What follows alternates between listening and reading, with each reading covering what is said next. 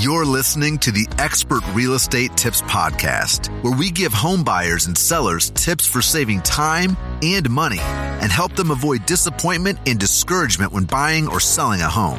You can catch all of our episodes right here or on our YouTube channel, Tampa to Enjoy. That's Tampa, the number two, enjoy. Now, here's your host, Lance Moore. Hello, everyone your new home expert and realtor Lance Moore and in this video I want to talk about the New Home Design Center. This is by far the most overlooked and costly aspect that buyers have in the whole new home process. And then I'm going to go over some tips and advice on how you could save literally thousands of dollars before you're in the design center and while you're in the design center. Now, if you haven't seen my new home video that walks you through everything you need to know when buying a new home from A to Z and how to save money in the process, check it out above or go to the link below.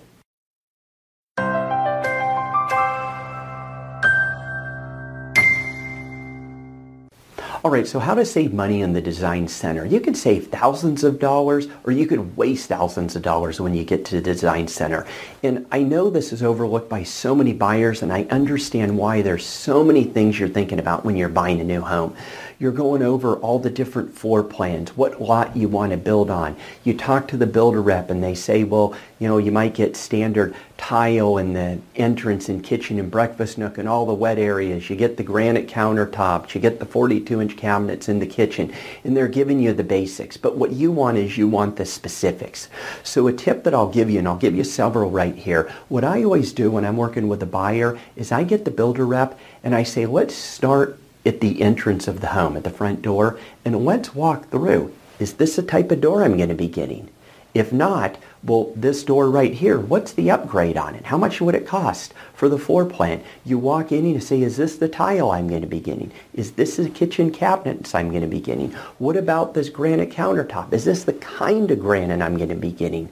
And hear what they have to say. Listen to what they say because they could say, well, this granite right here is a third level upgrade. Well, how much is that? Well, that's probably $1,500.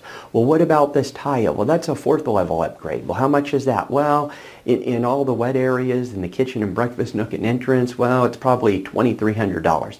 So you want to get an idea and do a walkthrough of the entire home. And then when you get back to their office, what you want to do is you want to get a sheet. So let's say you're buying a floor plan, let's just call it the Florence.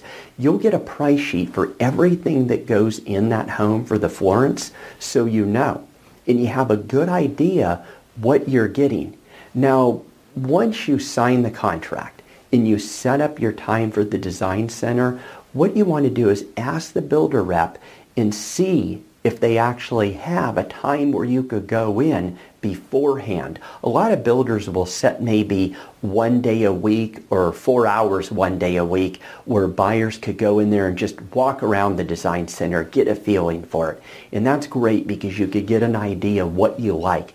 The other thing I'll tell you is when you go to the design center, always have a very good idea what you want and how much money you're going to spend. I know this sounds easy right now, but believe me when I tell you this, the vast majority of all buyers shatter their budget at the design center because builders know exactly what your breaking point is on everything. They know what your breaking point is on a level 1 upgrade, a level 2 upgrade, a level 3, etc. They know your breaking point on everything. This is their business.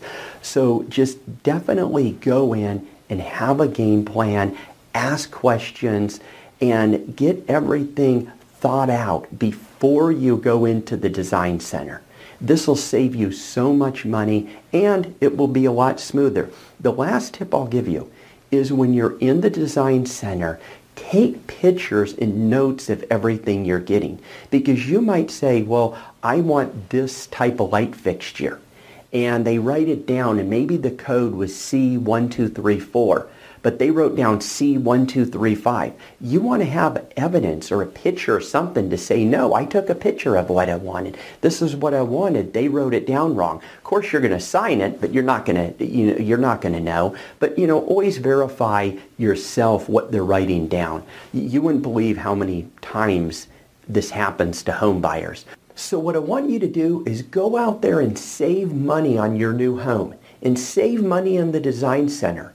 If you don't have a real estate agent to represent you on your new home, or if you're looking for a good, honest, aggressive, knowledgeable new home expert, please contact me. I would love to help you and your family out.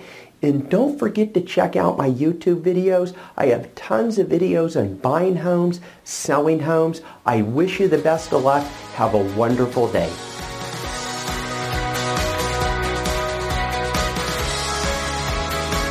Thanks for checking out the Expert Real Estate Tips podcast. Don't forget to rate, comment, and subscribe. We'll see you next time.